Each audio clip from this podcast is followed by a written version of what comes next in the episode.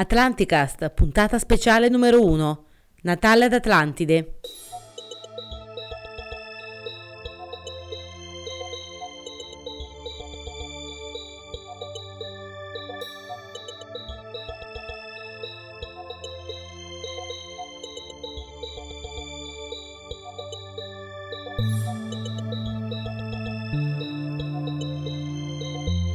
Saluto Atlantideo da Paolo. E un saluto lemuriano da Eugenio. Siamo qua a Corsico, al Boccale in birreria, per questo per, questa, per una puntata speciale del, del, nostro podcast.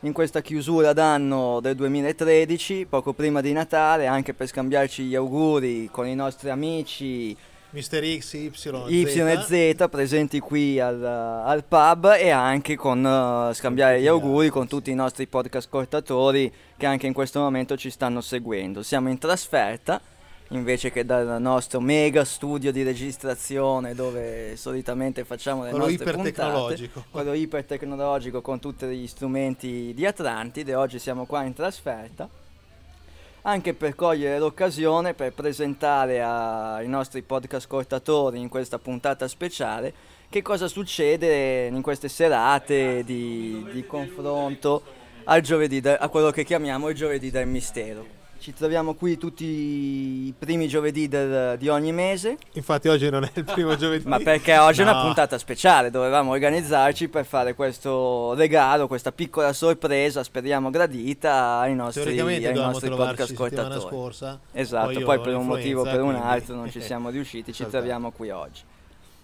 Sì, abbiamo diciamo, deciso di spostare la puntata numero 6 e 7 al prossimo anno, prendendo adesso le vacanze di Natale con calma faremo. Poi alla fine di, questa, di questo episodio vi faremo sentire uno spezzone di quello un'anteprima di quelle che saranno le sorprese che abbiamo in serbo per voi per l'anno a venire. Abbiamo chiesto a un po' di nostri amici collaboratori eh, per l'anno prossimo di darci una mano in questo podcast, soprattutto perché molti di loro hanno delle teorie decisamente interessanti.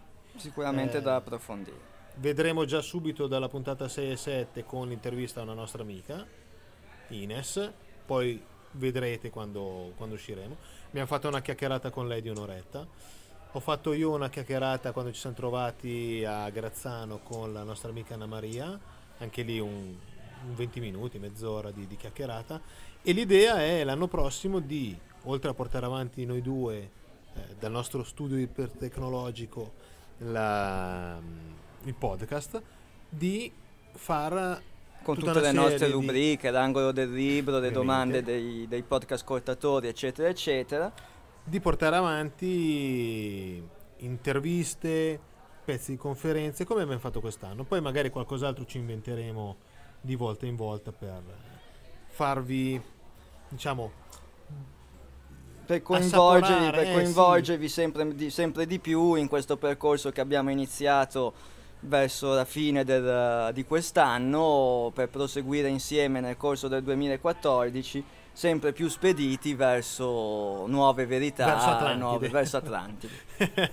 verso la scoperta di Atlantide no, eh, ci, stanno, ci stanno arrivando anche un po' di mail che poi riprenderemo l'anno prossimo sì questo sicuramente domande. anche perché ci sono quesiti che ci vengono posti che meritano sicuramente un approfondimento per una risposta esaustiva e dettagliata. Mm, proprio sulla base di alcune domande che abbiamo, che abbiamo ricevuto è nata l'ispirazione per un, un, mio articolo che è stato pubblicato recentemente, un articolo su Marte che poi sarà anche il tema di questa chiacchierata che abbiamo, fatta, che abbiamo fatto con Ines, sì, anche sì. se non vi anticipo niente perché è un filone di una ricerca che secondo me non si può esaurire in una sola puntata, ma credo che sia doveroso, Eugenio, approfondire, portare avanti, portare avanti questa ricerca, questo percorso nei primi mesi del prossimo anno. Per cui si, si preannuncia un 2014 ricco di, di argomenti, ricco di materiale e di belle chiacchierate fra di noi e fra gli amici che abbiamo qui al Giovedì del Mistero che ogni, che ogni giovedì, primo giovedì del mese, con l'eccezione di questo, questo. guarda caso, ci onorano della loro presenza. Penso anche di gennaio, perché poi a gennaio... Vabbè, gennaio, le feste, le feste rappresentano un momento, un momento di, di, stop. di, stop. e di pausa. Chissà che feste facevano ad Atlantide, Eugenio. Chissà che feste c'erano. Ma cioè, secondo cioè, me, bene o male, loro le, le stesse, perché eh, molte delle nostre feste come giorni coincidono il 25 no, di dicembre, coincide con alcune feste che noi, chiamiamo noi pagane, chiamiamo pagane, diciamo, ecco, sono le feste ecco, pagane. Che arrivano da eccetera eccetera. Ecco, esatto. Sarebbe interessante magari fare una puntata riprendendo questo discorso di feste. Magari potremmo di... sentire i nostri amici qui che cosa ne pensano. Ottimo. Di queste feste pagane e soprattutto di questa sincronicità, di questa corrispondenza tra ciò che erano le feste pagane pre-cristiane ma anche di tempi ancora precedenti che poi sono state riciclate, diciamo così, riutilizzate con significati diversi o simili a quelle che erano il, uh, il significato delle feste pagane. Tu hai citato il 25 a dicembre. Il primo maggio. A me viene in mente tutta una serie di date che ho appena letto, ma non mi ricordo dove, su quale libro. Punto.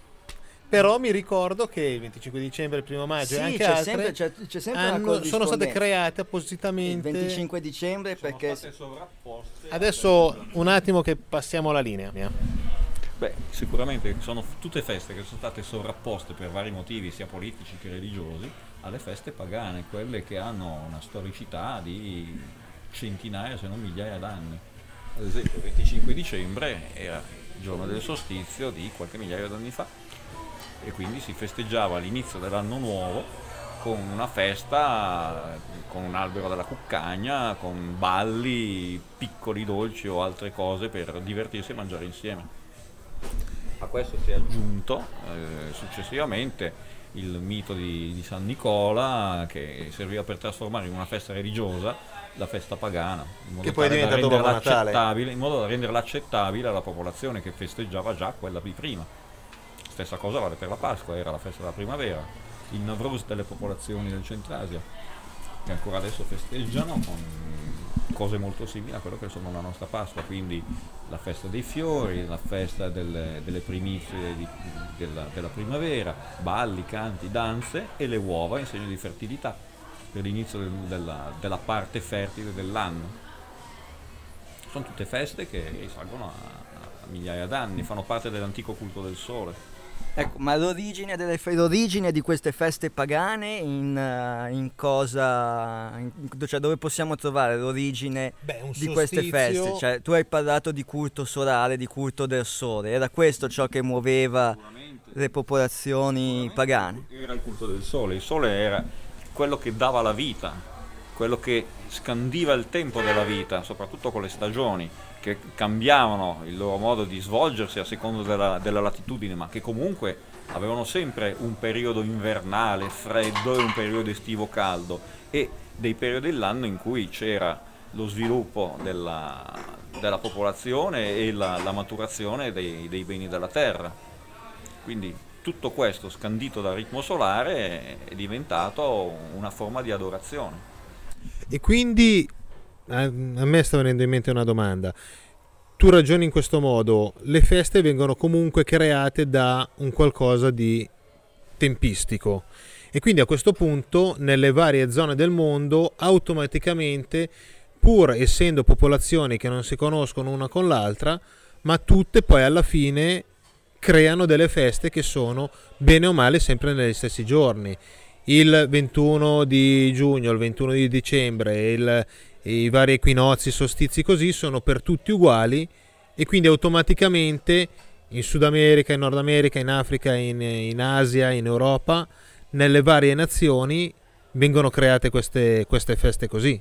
Ovviamente ciascuno vede il solstizio nel momento in cui gli appare sopra la testa, però è solo una questione di 24 ore alla fin fine e quindi quel giorno lì rimane festa rimane per, tutti, per, tutti, indipendentemente dal fatto che si conoscono meno. Beh, comunque c'è sempre la questione della matrice comune di tutta la popolazione mondiale. Siamo tanti popoli, ma la matrice è sempre comunque comune. Quella di partenza, Quella di partenza riallacciandoci sempre al discorso della nostra origine non terrestre. Ok. Un attimo che passo la palla al nostro altro amico. Semplicemente volevo far notare che noi stiamo partendo da un punto di vista molto più avanti. Noi stiamo partendo dal punto di vista che abbiamo già un calendario e sappiamo che c'è un 25 dicembre, un 21 di marzo, un 31 di settembre. Andando indietro, cioè prima il popolo, la gente ha dovuto cominciare a capire perché quando cominciava il freddo, quando arrivava il caldo, quando seminare, quando raccogliere, tutto legato proprio al ciclo della vita, del sole e della terra. Sì.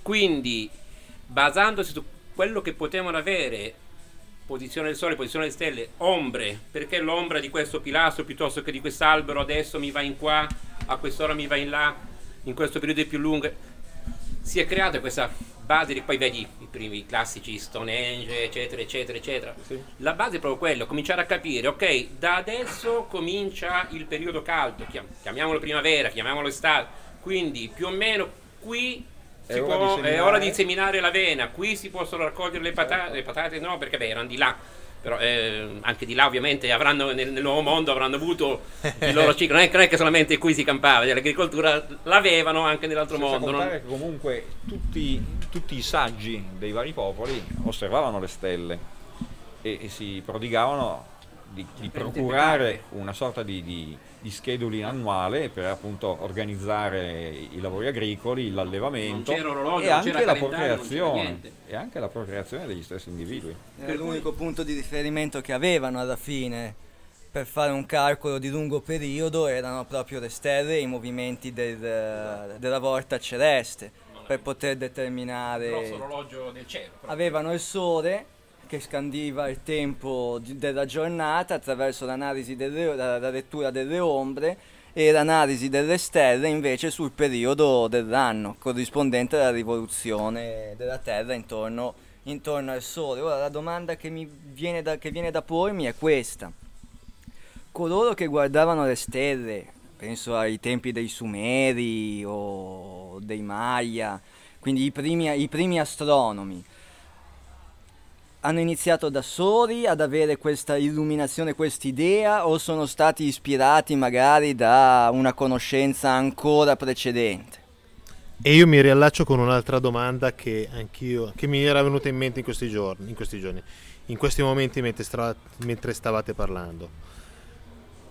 Ma è normale che in diverse zone del mondo, diciamo, i siti eh, astronomici, come si possono chiamare, dove praticamente le persone si mettevano lì di notte a guardare le stelle, sono bene o male costruiti più o meno sempre allo stesso modo.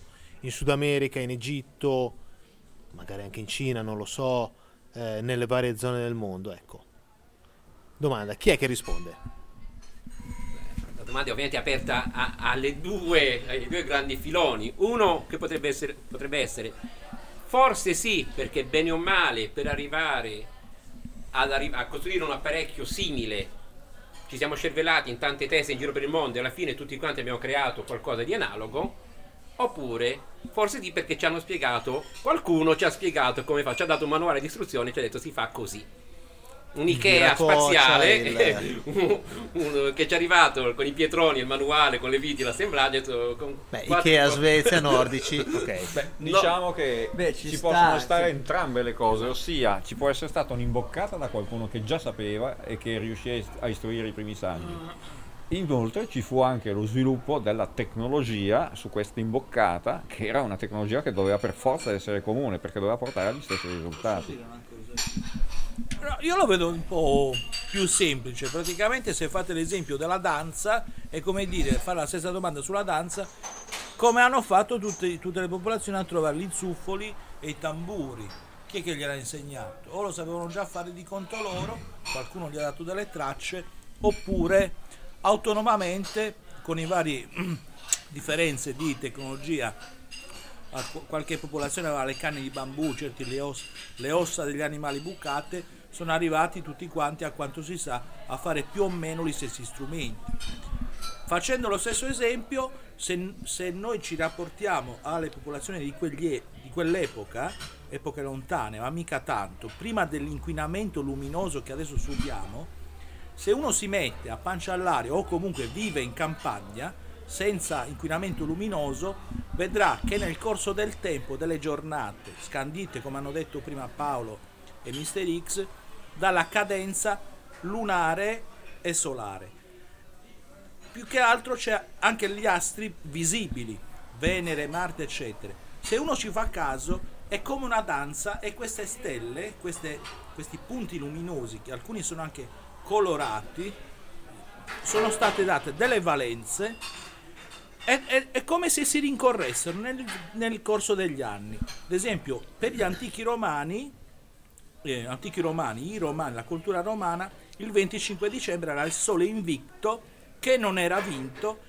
Il 25 dicembre eh, la data del 25 dicembre per loro era il sole che già percettivamente, senza l'uso di cronometri e strumenti di grande precisione, si nota già che le giornate stanno crescendo. Si stanno allungando. Si sì. stanno le- allungando.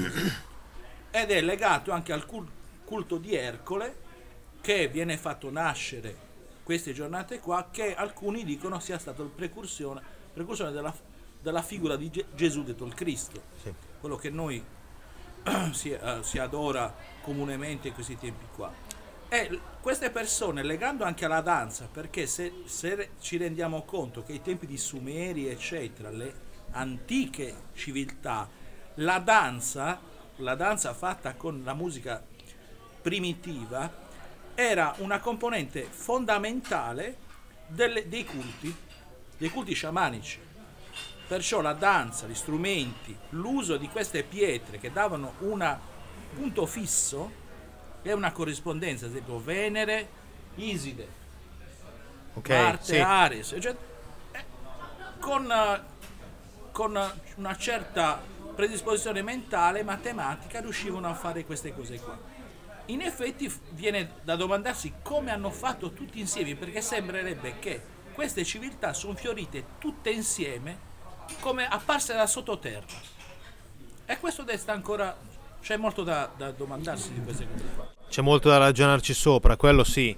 Ehm, mi sta venendo in mente una cosa mentre, mentre parlavi.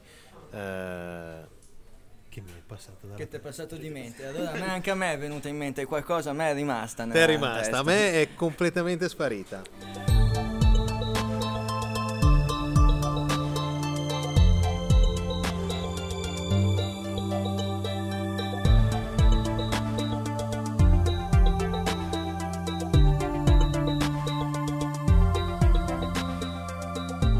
Parlava di danza, si parlava quindi di arte, espressione artistica, danza, musica, espressione artistica dell'uomo che se ci pensiamo è stata sempre insita nel, nel genere Homo fin dalla preistoria, fin dalla lontana preistoria. E mi ha sempre affascinato questo discorso, questo tema di questi uomini primitivi che cacciavano e raccoglievano, cacciavano gazzelle, però oltre ad avere eh, bisogno di soddisfare questi bisogni primari, quindi banalmente cibo e sesso per riprodursi e dare continuità alla specie, sentiva anche il bisogno, a differenza di, altri, di tutte le altre specie esistenti, specie animali esistenti sul pianeta, di, fare, di, di dare qualcosa in più, di avere un qualcosa in più, corrispondente alla musica. Cioè perché un, un essere primitivo, il cui unico scopo, bisogno era quello alimentare, sentiva anche il bisogno di prendere una canna di bambù, farci i bucherellini e suonare la, la musichetta. Eh, ma fondamentalmente perché lo stesso ragionamento che si faceva tempo fa, l'uomo è qualcosa di completamente diverso da tutto il resto del milioni, miliardi di specie animali. O quantomeno Perché ci sono qualcosa in più, ani- un qualcosa, un qualcosa in, più. qualcosa di esogeno. Perché ci sono degli animali che comunque fanno delle danze, però eh, le danze loro le fanno per accoppiarsi. C'è anche no? il pavone che eh, apre la, la, ruota. Però non si mettono lì, oppure... la musica. Questo è il fatto, cioè non questi animali lo fanno istintivamente come noi le chiamiamo danze appunto per queste per queste codifiche di gestualità, ma questi animali lo fanno semplicemente per attrarre la controparte dell'altro sesso affinché si possa creare C'è uno scopo. allo scoppio, Sì, allo non scopo della stesso, non è lo scopo. ludica o religiosa, Invece, diciamo. invece le danze sciamaniche hanno un'altra funzione. Sì, eh, Hanno la funzione di uscire dal corpo. Esatto, era lì che voleva arrivare. Era proprio lì che voleva arrivare. Quindi una funzione. E quindi? E quindi la, capacità attraverso la musica, attraverso l'espressione artistica, musica, arte, armonia, frequenze, ha la Riuscire a- di scatenare delle energie sottili di cui gli animali non hanno coscienza. O magari loro non hanno. Punto. ma Quantomeno non ne, hanno ma non non ne hanno coscienza, o perlomeno a noi non manifestano d'avere coscienza. E comunque non sono in grado di creare musica per quanto ne possiamo vedere, a parte certi animali che hanno un sistema di suoni molto complesso, prendiamo i delfini per esempio. Vabbè, ma e anche- quindi non anche tutti possiamo gli uccelli che fanno esatto, musica- Oppure gli uccelli che usano delle frequenze ultrasoniche e quindi che hanno la possibilità di creare delle forme musicali con dei significati che per ora a noi sono ignoti. tu dici che gli animali non hanno coscienza di questo. Io invece ti lancio una provocazione. E se per gli animali fosse talmente normale,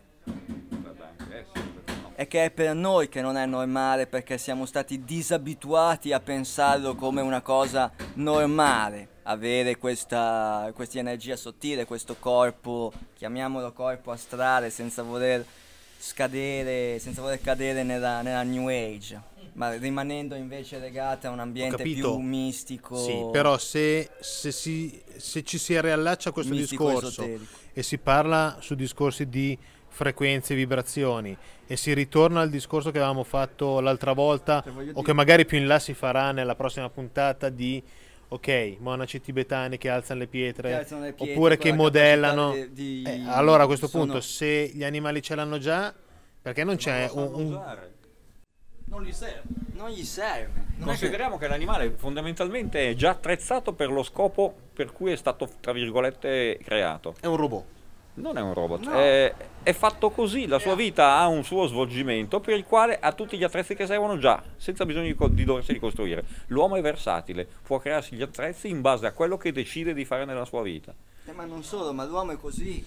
L'uomo è così perché sulla Terra ci capita per sbaglio, tutto sommato, perché viene creato sulla Terra. Viene creato senza attrezzi, non ha una funzione specifica su sta terra perché non ci doveva essere. Esatto. no alta alta alta aspetta un momento Cioè il gatto nasce Vi gatto, viene gatto gatto creato, sul viene creato l'uomo come è l'uomo moderno. come, come Homo Perfetto. sapiens. Viene Ok. creato Homo sapiens. Ma il punto di... Allora, mettiamo che l'Annunnaco prende parte del suo DNA, lo mischia con l'uomo primitivo, che io chiamo primitivo, L'Homo E- erectus e- o ok. l'Homo E salta fuori questo. E salta fuori il sapiens. allora a questo punto l'uomo primitivo era come un animale. Né più né meno. Beh, eh, Heidelbergensis, stiamo parlando di 600.000 anni fa, 700.000 non anni aveva fa. capacità di ragionamento che abbiamo noi. Ma no, Cioè, non, è che non aveva capacità. capacità che possono avere i primati, né più né meno. Anche questi hanno la possibilità di usare le mani e utilizzarle come, arse- come attrezzi più versatili delle, de- delle zampe dei gatti o dei cani o degli zoccoli degli animali eh, ungulati. No, ho capito, ma tu prima hai fatto il ragionamento del qual è la differenza tra l'uomo e l'animale. A questo punto quello che dico io è l'uomo moderno, perché l'uomo antico Non era ancora un uomo, tra virgolette. non era ancora un uomo. Non era Aspetta che passo la palla a Mr. Z. Sì, senza scadere nei discorsi razzistici, l'abbiamo ancora sotto gli occhi, ce, ce li fanno vedere questi esempi. Se noi prendiamo i boschimani australiani, non hanno mai codificato un sistema di scrittura, non hanno mai codificato un sistema di numerazione, sono atti. eh, L'altro intervento prima diceva noi non siamo atti a vivere nell'ambiente, in effetti l'uomo per come è fatto, l'uomo attuale, l'uomo moderno, non è adatto a vivere. Adesso, Su questa il terra. 19 su questa terra, oggi 19 dicembre, qui a dove siamo? A Milano, Milano. una persona non sopravviverebbe nuda fuori all'ambiente perché sono 0 gradi e sta piovendo. Il gatto, il topo, il corvo, qualsiasi animale L'uomo primitivo L'uomo primitivo naturalmente si adatta, il gatto sopravvive dal deserto più 40 gradi fino alla Siberia all'aperto senza problemi meno 40 gradi. Oddio, ha i suoi problemi. Ha i suoi problemi, però Cerca adattarsi sopravvive. e riesce a sopravvivere in condizioni L'uomo ha un precarie. grado di L'uomo non avrebbe neanche questa possibilità, così com'è. 0 gradi di, di adattabilità. Ma anche perché l'uomo è l'unico animale che nel corso dell'evoluzione, durante l'era glaciale, perde il pelo e per tutelarsi, cioè per difendersi, per sopravvivere, è costretto ad ammazzare le bestie per farsi le pellicce.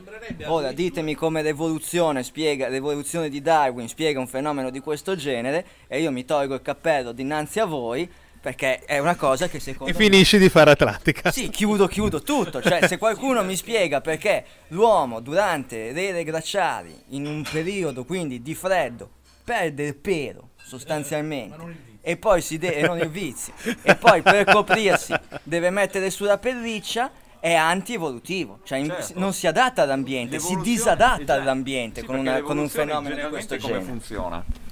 C'è una rosa di possibilità e sopravvive la possibilità adatta al luogo.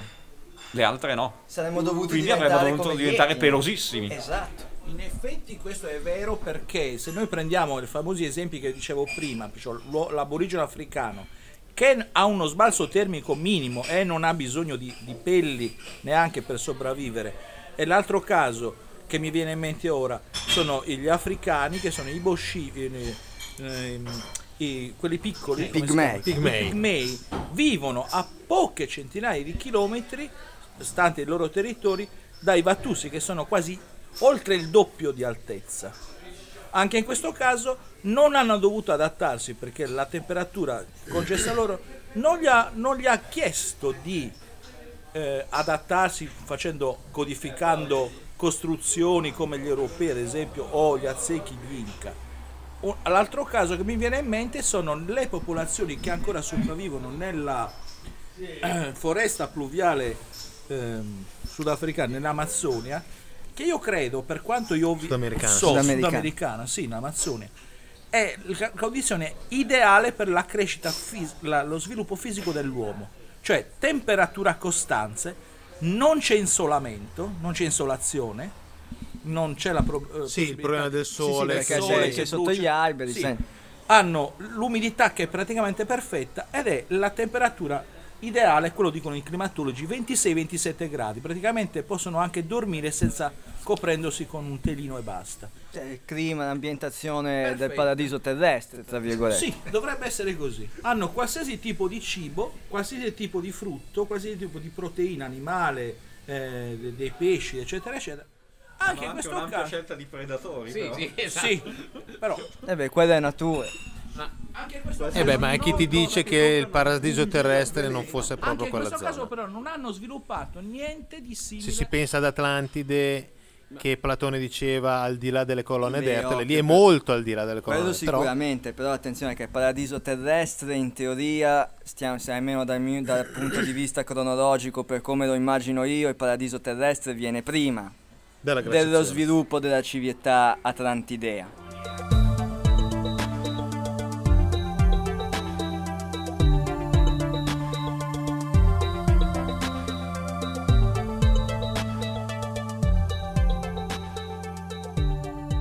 Perché il paradiso terrestre stiamo parlando dei- dell'arrivo degli Anunnaki sulla Terra, da Nibiru o da Marte o da, Da da dove dove, cavolo- sono venuti, da dove cavolo vengono, anche se poi il mio articolo spiegherà. Però quantomeno ci prova, non è che voglio Posso avere la presunzione. Non paradiso terrestre, giardino dell'Eden. Sono due cose nettamente diverse. Spiegaci perché. Eh, il giardino dell'Eden, no, paradiso, quando si parla di paradiso dove si va dopo morti, è una cosa, è una cosa astratta. Il giardino dell'Eden è un giardino che Yahweh piantò in, in Eden, quindi una zona ben circoscritta, in cui lui poi creò l'uomo, eccetera. Bravo. Che si può immaginare come questo Un laboratorio, genetico, chiamiamolo così, Esatto. questa nave che arriva giù. Un laboratorio vivaio. Esatto. È Un laboratorio, per cui l'uomo viveva tranquillo, che razza cavolo che viveva tranquillo, era nutrito, vestito, al coperto, senza... poi quando vengono cacciati fuori, c'è mo arrangi. Comunque vole- vo- volevo riagganciarmi prima col suo discorso, scusami se torno indietro, perché parliamo- abbiamo parlato degli aborigeni, abbiamo parlato del, ehm, delle popolazioni del- dell'Amazzonia eh, che vivono una temperatura, una temperatura più o meno costante. Eh, mi stai facendo venire in mente una cosa, pensando al giardino dell'Eden e a questi esperimenti cacciati via, no?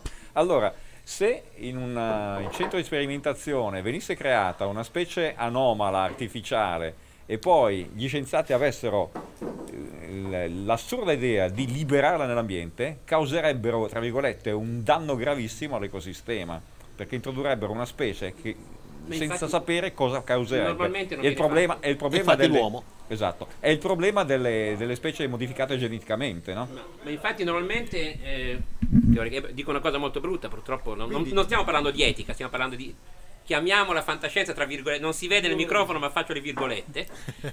Se tu fai un esperimento, un esperimento genetico e ti viene male, lo, lo elimini. Esatto. Il Lo, fatto lo incenerisci, lo, lo- Beh, ma infatti nel ma il discorso fatto di avere liberato questi esperimenti nell'ambiente circostante è un errore dal punto di vista scientifico. a meno che È un si- errore Se madornale. perseguivano il fatto di fare un es- esperimento scientifico. No, oppure se non hanno liberato nell'ambiente diciamo, l'esemplare positivo, cioè nel senso Finale. ho creato questa specie, questo è quello funzionante, libero questo nell'ambiente. Beh, nei miti Beh, sumeri si dice che ci sono state diverse. diversi tentativi. Diversi Bisogna tentativi. capire quale scopo avevano nell'atto di liberare questa specie. liberare. Deve lavorare, punto. Eh, deve lavorare. Si ritorna a questo, Eh sì, anche bisogna sotto Natale. Se ci, ci rifacciamo alla, alla mitologia della, del- della- della Bibbia e, e dell'Eden, sarebbero stati cacciati perché avrebbero preso consapevolezza di quello che erano, quindi non potevano più essere usati come esperimenti. O come schiavi. Non potevano più essere usati come schiavi. Però- Infatti la grossa paura che Dio, Yahweh o gli dei avevano era proprio che l'uomo diventasse come loro. Ma infatti Tant'è vero che c'è la citazione in Prometheus, nel film, Sì. ma anche proprio nella figura di questo dio Prometeo, che voleva Semidio. dare questo semidio, gra- bravo, Rubava il fuoco. che rubava il fuoco, o quantomeno rubava il Sì, sapere, poi, conoscenza, la fiamma della conoscenza. la fiamma della conoscenza, la luce della conoscenza, per dare, per dare pari dignità al- all'uomo. Ti- il Prome- La frase Titano Prometeo voleva dare alla razza umana pari dignità rispetto agli dei e per questo è stato cacciato dall'Olimpo. E non solo, Perfetto. condannato a un supplizio eterno perché legato a una roccia con un'aquila gigante che gli mangiava il fegato durante il giorno e la notte gli ricresceva. Nel senso, non solo ti puniamo, cioè non solo hai fatto una- un errore per non dire di peggio, ma, ma ti puniamo anche perché non dovevi farlo. E questo non fa che dimostrare ancora una volta di quanto poco deiformi fossero questi dei.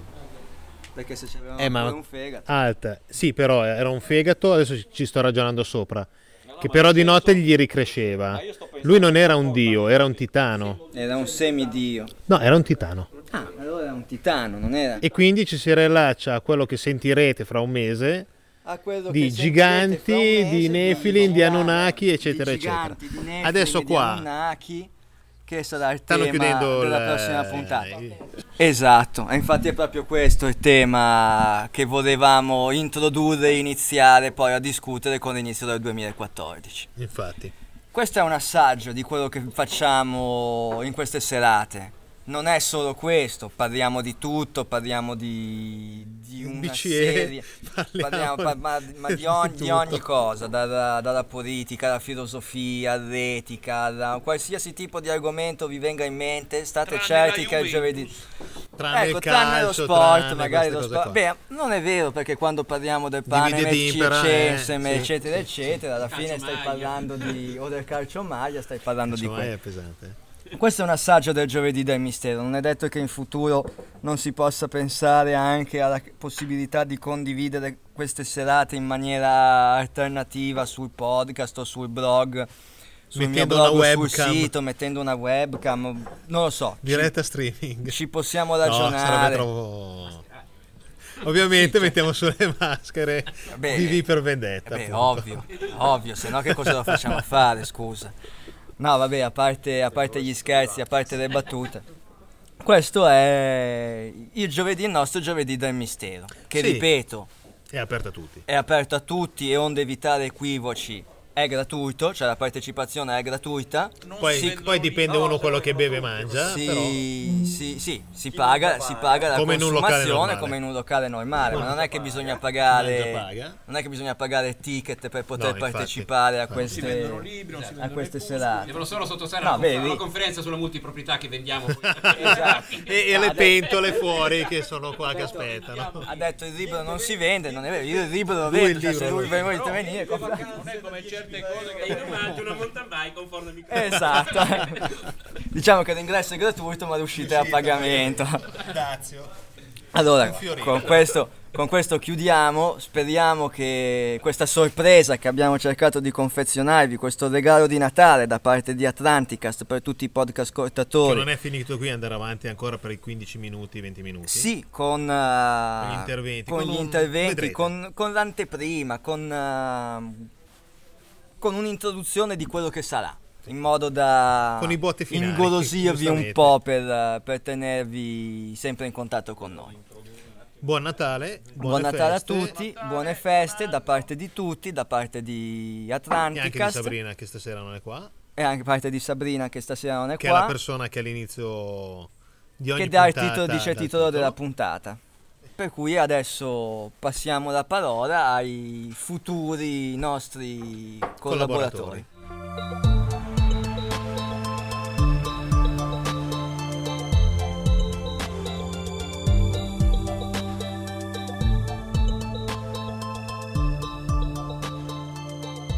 Ci sono stati due grandi eventi, due grandi catastrofi naturali.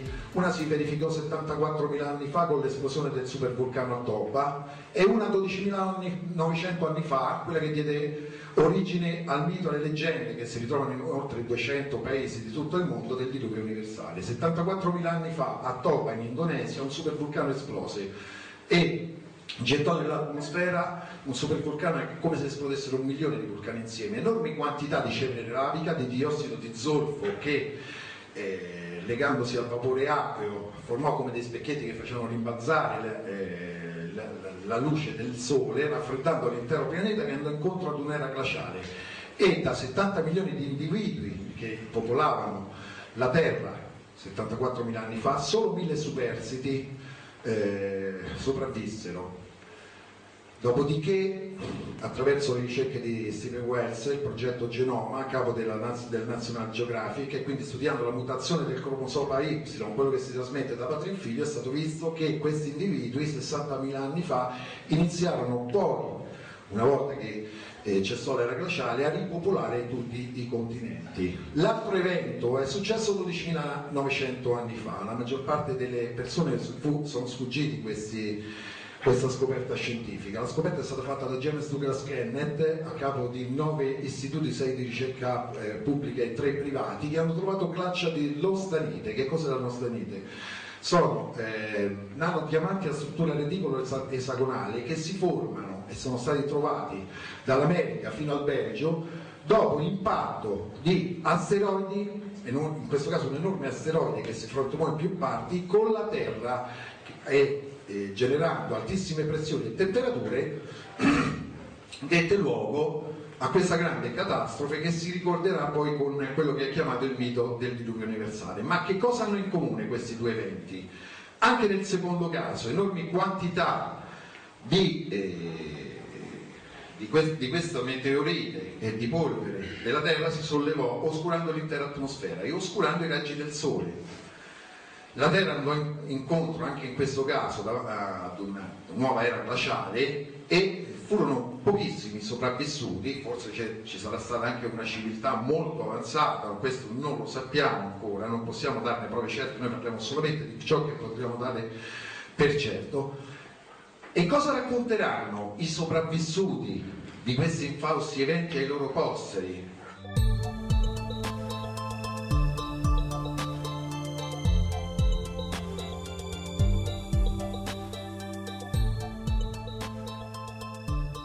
Questa è una scoperta abbastanza recente, la riportiamo nel primo capitolo del libro della mente di Dio. In pratica attraverso la filologia, eh, attraverso l'analisi quindi della Septuaginta, la Bibbia in ebraico, la Bibbia masoretica, eh, la Septuaginta, la Bibbia in greco, la Bibbia masoretica in ebraico, la Vulgata in latino, attraverso questa analisi filologica noi riusciamo a dimostrare che eh, l'albero da cui mangiarono Adamo ed Eva non fu l'albero della conoscenza da quale Dio proibì di mangiare, ma l'albero della, della vita da cui due potevano mangiare, perché infatti è scritto che mangiano dall'albero che è nel mezzo del giardino e guarda caso l'albero nel mezzo del giardino è proprio l'albero della vita, non quello della conoscenza. Ciò implicherebbe che Dio nell'Antico Testamento si sia addirittura sbagliato di albero. C'erano due alberi, della vita e della conoscenza. Adamo ed Eva mangiano da quello della vita, Dio si confonde e pensa che abbiano mangiato l'albero della conoscenza e dunque li punisce ingiustamente. Successivamente, eh, per far eh, redimere l'uomo questo peccato, fa uccidere suo figlio per un peccato che alla fine non è mai esistito perché questo Dio è, ha sbagliato gli alberi, non so che ci piantava funghi psilocibinici o quant'altro. Poi un'altra cosa, dal momento che hai citato Nagamati e Qumran, eh, secondo il Maier lo cito letteralmente riguardo Qumran, eh, non c'è indicazione che Gesù sia mai, sta, eh, mai, direttamente collegato con la comunità di Qumran. Egli non è mai menzionato nei documenti trovati a Qumran o vicino. Il suo atteggiamento disinvolto in una questione più di, di, di una più rigorosa interpretazione della legge mosaica era per antitesi dei super osservanti di Qumran che consideravano troppo lassisti verso i farisei. Tutto questo non ha impedito ad alcuni studiosi fantasiosi di vedere Gesù e Giovanni Battista in certi testi di Qumran, che ovviamente il Maiar dimostra che non sono loro. Eh, questo prova semplicemente che una fantasia erudita non ha limiti. Lo stesso si può dire dei tentativi di trovare riferimenti, documenti neotestamentari tra i più antichi ritagli provenienti da Qumran. E in questo libro Maier dimostra che eh, frammenti come il 7 più o 5, che porterebbero eh, parti dei Vangeli eh, canonici, eh, semplicemente sono molto controversi e sono frutto di una eh, fantasia troppo eludita eh, di questi esegeti.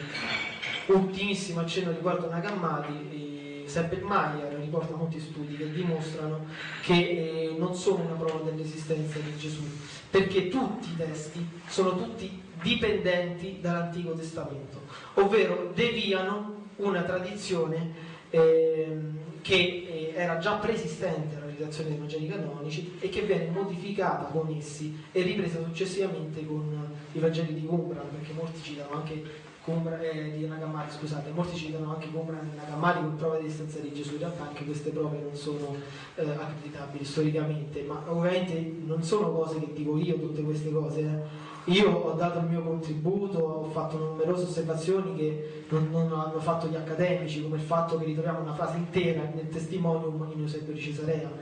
Però la maggior parte di tutte queste cose che io vi sto dicendo, vi riporto sempre le fonti, voi non credete a me che ho 18 anni, credete a questi autori universitari.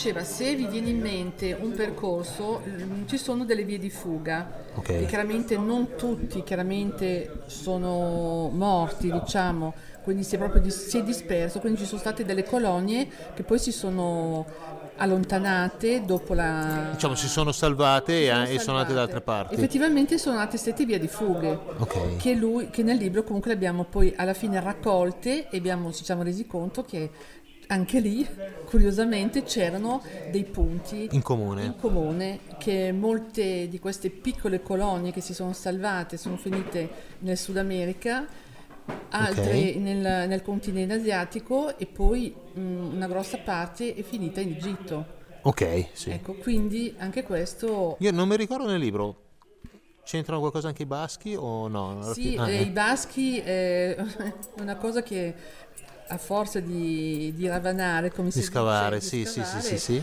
eh, mh, mi ha incuriosito perché nella, nella, mh, diciamo, nella storia della, della popolazione basca è, è l'unica mh, forma di scrittura che non ha or- origini indoeuropee. Eh, sì, infatti ne avevamo parlato anche in uno... Esatto. Sì, sì, sì. e sì. anche loro, nella- nelle loro storie, diciamo, di, di cultura, che uno le chiama anche leggende, però sappiamo che le leggende nascono comunque sempre da un qualcosa di, di vero, Ok. perché si fonda su qualcosa. Poi dopo è chiaro che ognuno fiorisce intorno. Sì, magari crea degli aspetti crea degli diversi, aspetti eccetera, diversi, però un punto di base... loro- anche loro si ritengono discendenti di Atlantide. Ok, ok. sì, Discendenti di infatti. Atlantide, eh, quindi nei Paesi Baschi.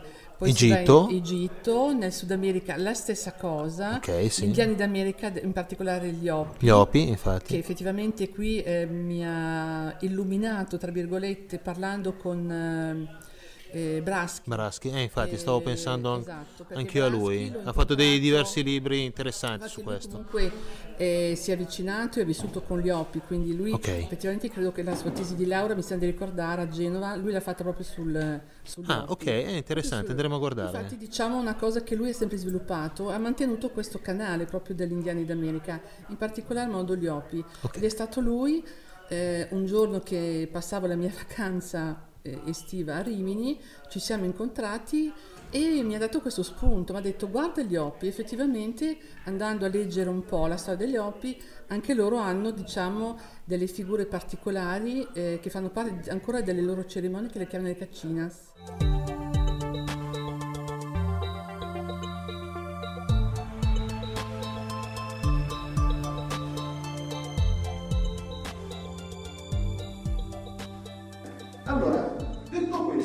Partiamo e andiamo a vedere, facendo questo percorso di indagine, come lontanamente il serpente veniva indicato. Al tempo dei Sumeri, per esempio, rappresentava la conoscenza il detentore dei segreti, oltre che la, potenza benefica. Nell'antica Grecia lo troviamo invece che rappresentava eh, la rinascita e la rigenerazione, unito alla verga, simboleggiava le arti sanitarie, il professore di Asclepio. Similmente il drago era considerato creatura benefica, portatore di grandissimo sapere e conoscenza. Ma ancora, nell'antico Egitto rappresentava il potere supremo. L'ureo, il simbolo che tra l'altro il faraone portava eh, sulla fronte e che lo proteggeva, così come proteggeva il dio Ra dai nemici. Nell'induismo rappresentava la dea Kundalini, cioè la divinità, la divina energia cosmica e la forza generativa. Eh, qui è necessario, secondo me è doveroso, permettetemi a fare una piccola parentesi, perché tra i vari crimini per cui i templari furono condannati tutti a morte, ce n'era uno che era quello di essere accusati di blasfemia perché baciavano il fondoschiena. I templari baciavano il fondoschiena, che potete vedere nella parte finale della spina dorsale, un po' più su, un po' più su dell'osso sacro, mh, solo come rituale per riattivare la divina energia cosmica. Quindi era un, se vogliamo, un rituale eh, per eh, dise- di- di- dise- diciamo, non identificarsi con, con il dogmatismo, ma eh, in questa maniera eh, professando lo gnosticismo. Poi nella cultura cinese il drago tuttora è di grande rilevanza religiosa, è il dragone è simbolo di buona fortuna e potenza. Nel tantrismo è associato al benessere fisico, oltre che eh, spirituale e all'illuminazione, e quel famoso mutare della sua pelle simboleggia la rinascita e la rigenerazione. E nel buddismo ancora Scesa, il serpente, protesse Buddha in una delle sue meditazioni.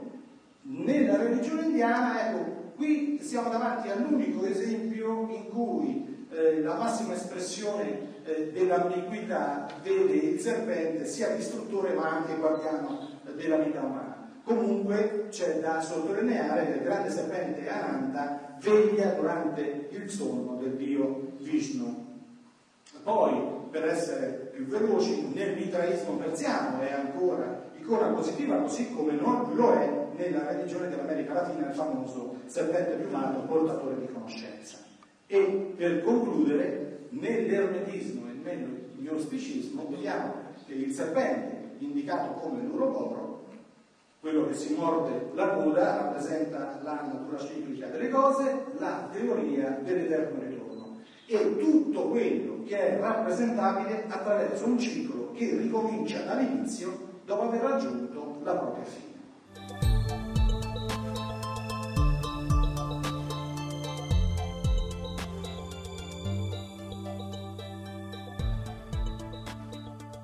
Parlavamo di Vimana precedentemente, eh, carri celesti degli dei che vengono sul nostro pianeta. Eh, I Vimana sono qualcosa che praticamente quasi sconosciuto ai più, eh, se ne parla poco, se ne sa veramente poco. Eh, dicevo prima che tra le varie figure che, ehm, che guidavano questi, questi Vimana, anzi è importante chiarire un punto, parlavamo prima di Rata e Vimana. Uh, I Rata erano molto spesso uh, velivoli che volavano, e lo vedremo nel dettaglio dopo, erano fatti prevalentemente di um, ferro, acciaio, oro, almeno così ci dicono le antiche descrizioni. I Vimane invece qualcosa e sono molto più antichi nel tempo. I Vimane invece sono qualcosa di molto più vicino a noi nel tempo, le tradizioni parlano di un'epoca tra i 10.000 e i 5.000 a.C. e sono fatti sia di metalli ma soprattutto di eh, legno o eh, materiali simili, per cui molto più fragili. I Vimana, i Vimana eh, letteralmente dal sanscrito eh, vuol dire eh, parafraso, qualcosa che vola nel cielo nel senso di qualche cosa di abitato con un occupante all'interno. I Vimana sono qualcosa di estremamente serio, non sono frutto solo di tradizioni o leggende, perché ci sono non meno di 16 testi che ne parlano e forse il più importante tra, i, tra uh, questi 16 testi, insieme al Vimanika Shastra, che è il trattato per eccellenza sui Vimana, è il Samarangana Sutradhara, che non c'entra niente perché è un libro di architettura è un libro fatto nel 1200 d.C., per cui vicino a noi, da Re Boja, che fu uno dei vari re eh, dell'India antica, che raccolse in questo, in questo testo composto da molti volumi tutte quelle che erano le conoscenze eh, artistiche e costruttive del suo tempo. Il capitolo 31 è dedicato proprio eh, a uh, Ivimane e all'arte di volare. La cosa curiosa è che viene detto e descritto come costruire un Vimana.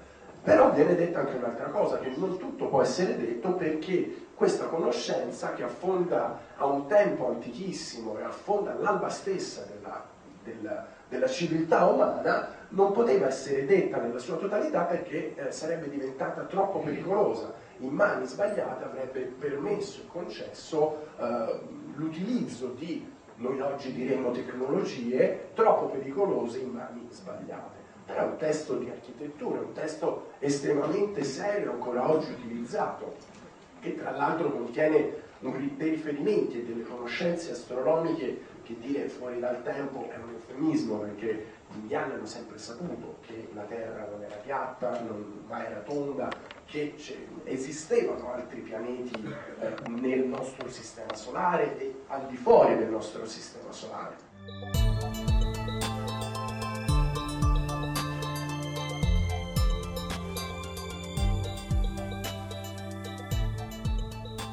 Cioè, di riferimenti ce ne sono tantissimi, non è che stiamo parlando soltanto della frase iniziale della, della Bibbia, in cui uno magari può dare mille interpretazioni teologico, non teologiche a giganti. No, la parola gigante è utilizzata per descrivere qualcosa che evidentemente questi uomini hanno visto. Non è una metafora, perché altrimenti perché tutti i libri del Vecchio Testamento narrano questa lotta contro i giganti indicati con tutti i vari nomi delle tribù?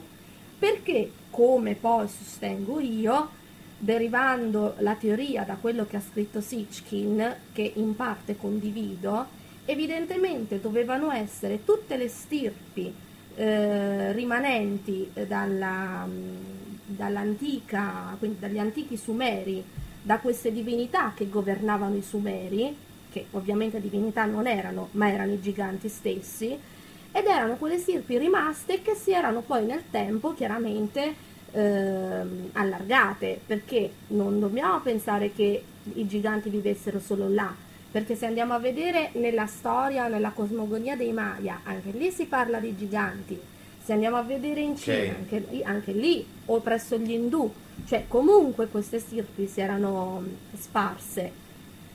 E perché si erano sparse? Qui veniamo al discorso dell'era eh, antidiluviana. C'è il famoso mito di Atlantide. Allora, sicuramente secondo questa, diciamo, questa rilettura e anche insomma, prendendo in considerazione tutta una serie di mitologie anche qui dall'est all'ovest che raccontano di terre in cui vivevano queste razze. E noi vabbè, facciamo il riferimento più chiaro eh, ad Atlantide perché sentia, sentiamo sempre parlare di Atlantide, però per esempio gli indù parlano di eh, Kveda Dvipa, che è la loro Atlantide, eh, così come i tibetani di Shambhala, eh, oppure i cinesi la terra del monte Uling, cioè tutti questi popoli, e non continuo, o ancora l'Asgard degli scandinavi, eh, tutti questi popoli raccontano tutti la stessa cosa.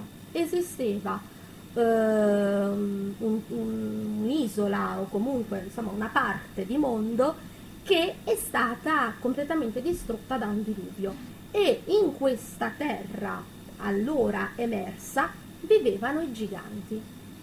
Con il diluvio questi si sono dovuti mettere in salvo e quindi per quanto siano stati in parte eliminati, in realtà poi delle, appunto, delle stirpi hanno continuato a vivere fino a quando e certo che noi non possiamo dare delle datazioni precise, però a questo punto se ci dobbiamo rifare alla storia del, eh, dei libri del Vecchio Testamento che narrano più o meno episodi intorno al 4000-3000 a.C., dobbiamo allora pensare che ancora fino al 3000 a.C.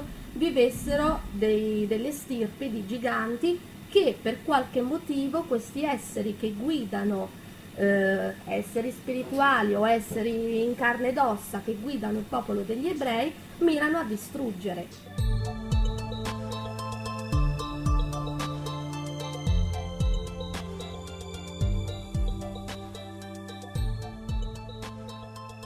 Sono descritti tutti i popoli del mare nella Bibbia, quindi abbiamo già un'idea di quello che accade.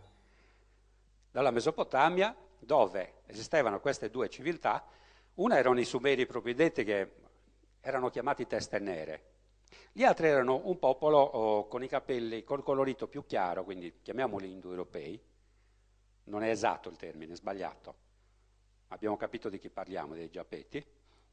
Lo chiamati Kirukasca. Kirukasca che, che è acadico, penso anche sumero comunque, significa Kirukasca, cioè ciocca bionda. Saghirra, chi conosce bene il sardo, Saghirra è la ciocca e non vuoi d'usardo oltre che cadico, no? Quindi le teste bionde erano personaggi che alcuni hanno identificato con dei, con, con giganti, con, con, personaggi strani, stiamo parlando appunto di Enki che si vestiva da pesce, gli Oannes, no? i sommozzatori, i battisti. Questi sono Gilgamesh, l'eroe del diluvio, e l'amico Enkidu, e qui cominciamo a vedere le corna, demonizzate dalla Chiesa, ma che in antichità erano divine c'è eh, appunto la, la descrizione della, dell'epopea del diluvio, questo eh, Ziusudra, che, che, viene avvisato da Enki a Palas de una Ganizzada, dicendole guarda che arriva il diluvio, costruisciti una nave, eccetera, eccetera. Questa navicella sarda mi ricorda molto l'arca di Noè, non che lo sia, però questa nave è carica di animali di ogni genere, fra cui anche molti esotici, compresa la protoma che è di un'alce, che ci azzecca un'alce in Mesopotamia o nel Mediterraneo. Ci azzecca. Quindi la situazione della Mesopotamia, quindi Ur e le altre città, per intenderci l'Iraq odierno, questa, era quella. Finché non accade qualcosa di, di drammatico, dicono i testi, qualcuno di, parla addirittura di bombe atomiche, riferendosi anche al discorso di Sodoma e Gomorra, che è contemporaneo a questi fatti. Ma di sicuro accade qualcosa di drammatico perché i testi sumeri raccontano di, del tigre e dell'eufratta che sono secchi, ci cresce solo erba ed è secca, gli animali che si mangiano fra di loro, addirittura atti di cannibalismo nell'umanità, quindi una, una cosa devastante. E come in tut, tutti, casi, tutti in questi casi si va a nord, quindi la famiglia di Tiru, il gran sacerdote della, della Ziggurat di Ur, va ad Arran, a nord, la città gemella di, di Ur. Lui era sacerdote del dio Sin e qui si eh, onorava il dio Sin. Guardate bene che nella Bibbia questa città è molto nota, anche se nel catechismo non ce ne parlano molto, ma è quella città dove i patriarchi eh, giudei, ebrei chiamiamoli, mandano i figli a prendere moglie. Giacobbe fa il viaggio per andare dallo zio Labano a prendersi moglie lì, ad Arran, pur essendo a Canaan. Quando Giacobbe vede quegli angeli nella scala della, della, dell'astronave, dice qualcuno, comunque vede questi che scendono, salgono in cielo, insomma que, quella roba lì. Arran era quella città, molto legata ai discendenti di Abramo, quindi anche, anche Isacco va, lavorerà lì, ma soprattutto Giacobbe.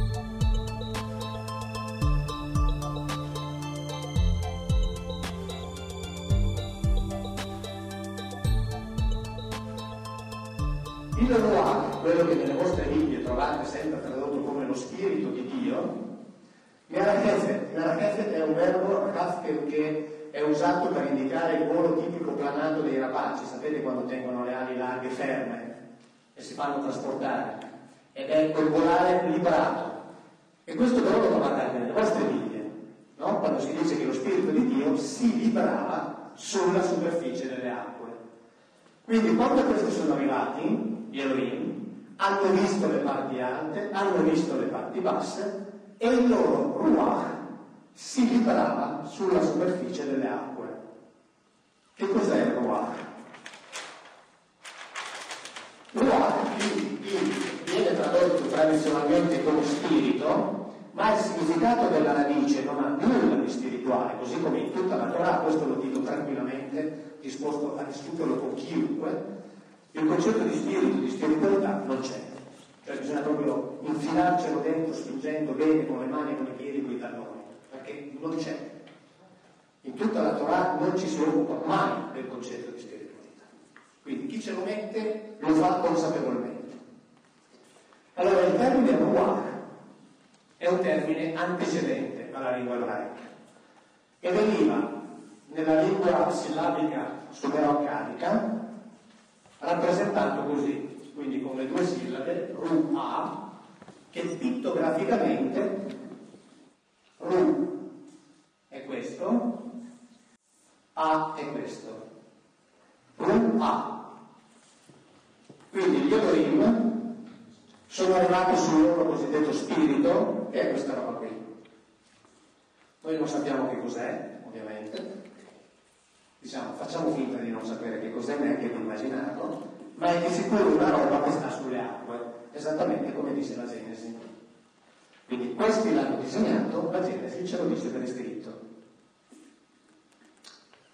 Siccome non sappiamo che cos'è, per chiamarlo ci facciamo prestare una sigla dal Vaticano.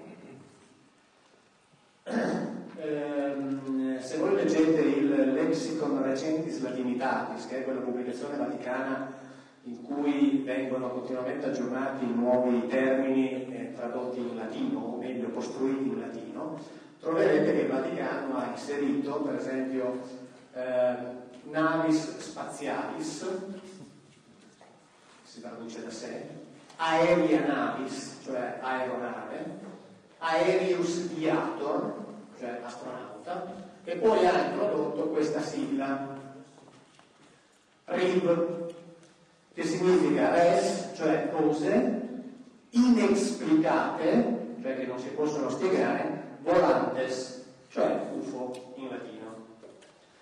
Quindi questa roba qui, che noi non sappiamo che cos'è, la chiamiamo RIB.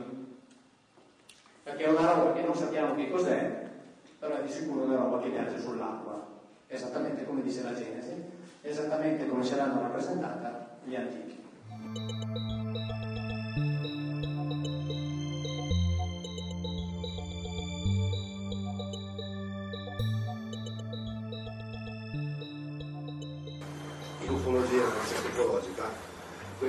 Sono le ipotesi presentate per dare una spiegazione al fenomeno UFO, degli oggetti volanti identificati, ma purtroppo nessuna prova certa e concreta è stata trovata per dare una spiegazione, cioè per dare una conferma certa a nessuna di queste ipotesi. Infatti, molti dati, molti indizi, ma nessuna prova certa. Io nel mio primo libro, vi faccio una breve presentazione di me stesso, diciamo, ho illustrato tutto quello che ho, ho spiegato brevemente adesso, eh, che in 70 anni di ricerca, mh, mm, al di fuori delle eh, raccolta di testimonianze, analisi di filmati, di fotografie che al giorno d'oggi con la tecnologia eh, si può benissimo falsificare, eccetera, eccetera, sono arrivato a, quando ho scritto questo libro nel 2006, a dire che purtroppo di fronte a tutto quanto è stato ricercato finora non c'è una prova certa per dare una spiegazione al fenomeno UFO in nessuna di quelle ipotesi. Bisogna trovare, secondo me, nuove strade di ricerca. Queste strade di ricerca, l'ufologia è ferma, è ferma da 70 anni. In questo lavoro che devo presentare eh, presenterò eh, diciamo, quale per me potrebbe essere il futuro della ricerca ufologica. Io non sapevo eh, quale potessero essere queste nuove strade di ricerca, mi sono cervellato, ho pensato a, a, a, cosa si poteva andare a ricercare e indagare, fino a quando, fino a quando un giorno eh, lessi prima sulla rivista del settore e poi in un video su internet la risposta data da Richard Holland, un ex consulente della NASA. È un discorso protagonista eh, di molte dichiarazioni a proposito di presunte tracce eh, di antiche costruzioni su Marte o sulla Luna, il quale, alla domanda dell'intervistatore, se ritenesse che gli autori di quelle opere, cioè quelle antiche costruzioni, la sua dichiarazione, fossero opera di alieni, e gli rispose con questa frase extraterrestri, non alieni.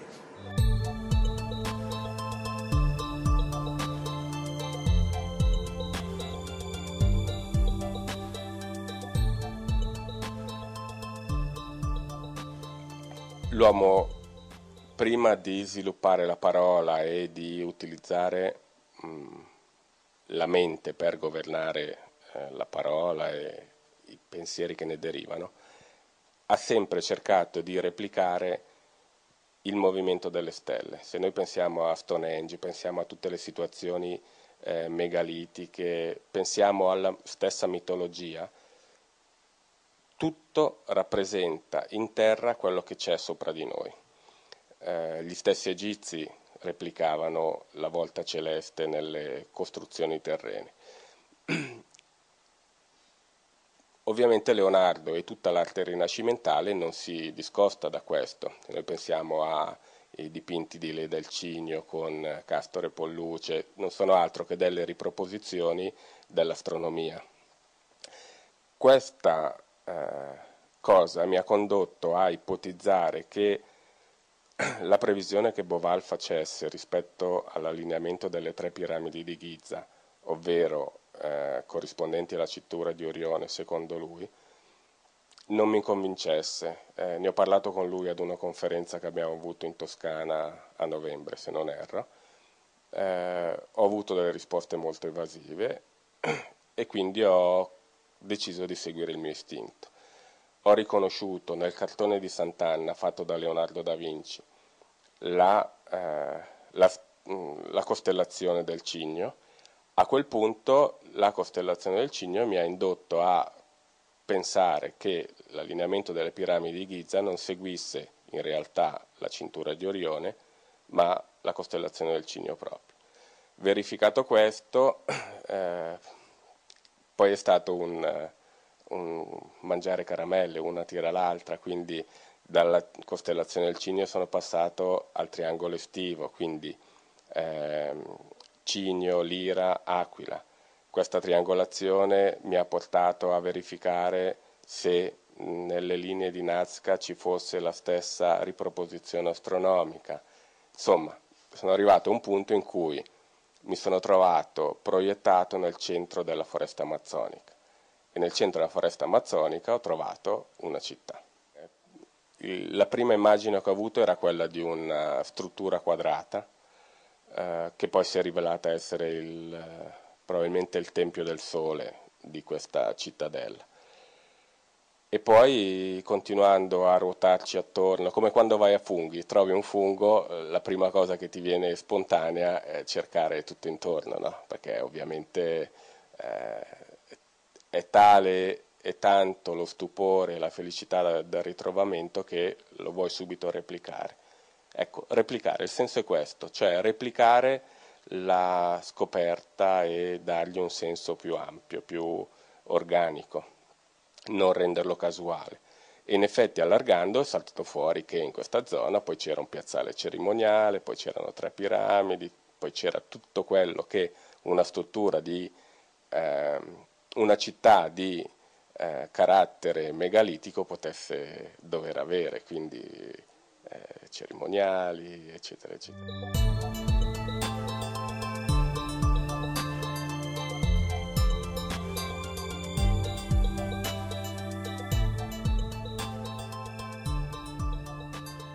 Conoscerete tutti, credo, la famosa pietra del sole, hm? quello che viene chiamato il calendario azteco, che non è un calendario, ma è una, è è una rappresentazione sulla pietra della cosmogonia dei popoli della Mesoamerica, cioè di come secondo loro è stato creato il mondo sostanzialmente, che è anche un compendio dei sistemi calendariali perché comunque fanno parte di tutto questo. Dei popoli, attenzione, della Mesoamerica, perché è stata trovata a Tenochtitlan ovvero l'attuale Teotihuacan, quindi in terra messicana, quindi in terra azteca, ma non sono assolutamente stati gli aztechi a scolpire questa cosa qui, non si sa che l'abbia scolpita perché non è databile, è roccia andesitica, roccia vulcanica, quindi non si può datare. Una roccia, tanto più se è vulcanica, non si può datare assolutamente, con dei metodi radiometrici molto complicati, rubidio stronzo, il potassio argo, non so che ha competenze comunque si possono datare delle rocce con dei sedimenti, ma l'età della roccia, non di quando è stata scolpita. Questo è un problema che si incontra anche nella Sfinge, no? Palesemente non appartenente al 2000 a.C., ovvero alla quarta dinastia, ma non si può datare neanche una roccia, cioè, tu puoi dire quando la roccia è stata creata, ma quando è stata scavata no. Lì devi fare altre considerazioni di natura geologica, eh, climatologica e quant'altro. E, eh, una sfinge paurosamente erosa dalle acque, vi posso garantire che non è stata erosa nel 2500 a.C. perché il clima in Egitto era esattamente come quello di oggi. Quindi lì va retrodattata quantomeno di 6-7 mila anni quel monumento. Ma questa è un'altra storia che magari in un altro, affronteremo in un altro momento. È un'altra storia che tutto sommato però si incastra con quello che stiamo dicendo oggi, perché è fondamentale dire che e questo forse va contro il dogma della scienza, e questa è forse la mia posizione mediana rispetto alla scienza proprio bacchettona ortodossa, cioè quello di continuare a perpetrare dei dogmi che ormai sono stati smontati dai fatti, e cioè che comunque sia è successo qualcosa a partire dal 3000 a.C., prima del 3000 a.C., e poi a partire da quello ci sono state altre civiltà, e questo qualcosa poteva essere una o più umanità evolute, perché comunque noi non siamo l'umanità. L'uomo, noi oggi, l'uomo attuale, ha circa 100.000 anni, 150, 100, 200, è l'ordine di grandezza che è importante, che siano 200.000 o 100.000 fa poco importanza. Abbiamo come minimo 100-120.000 anni, cioè i nostri antenati, se li calzate e li vestite, di 120.000 anni si confondono tra noi. Mm? Quindi c'è da domandarsi che diamine ha fatto l'uomo per 120.000 anni, che poi si è svegliato nel 3000 a.C.?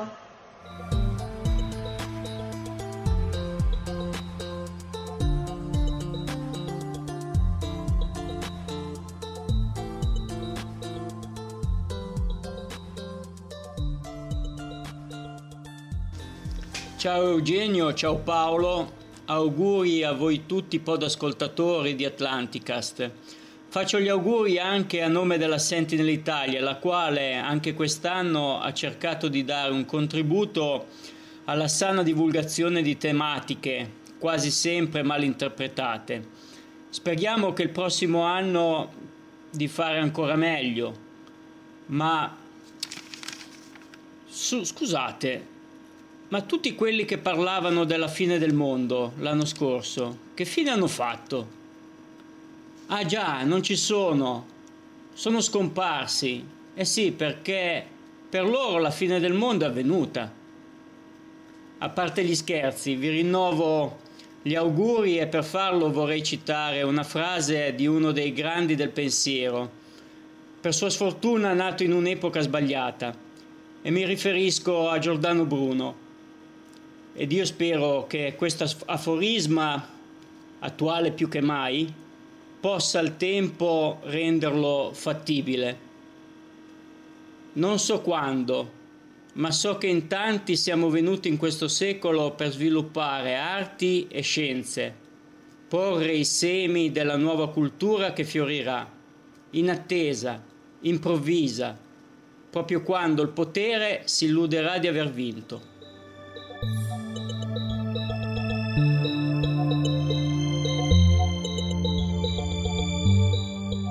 Gli inserti musicali che avete ascoltato in questa puntata di Atlanticast sono tratti dalla canzone Poseidon, realizzata da Ruby Seb, appartenenti all'omonimo album Poseidon.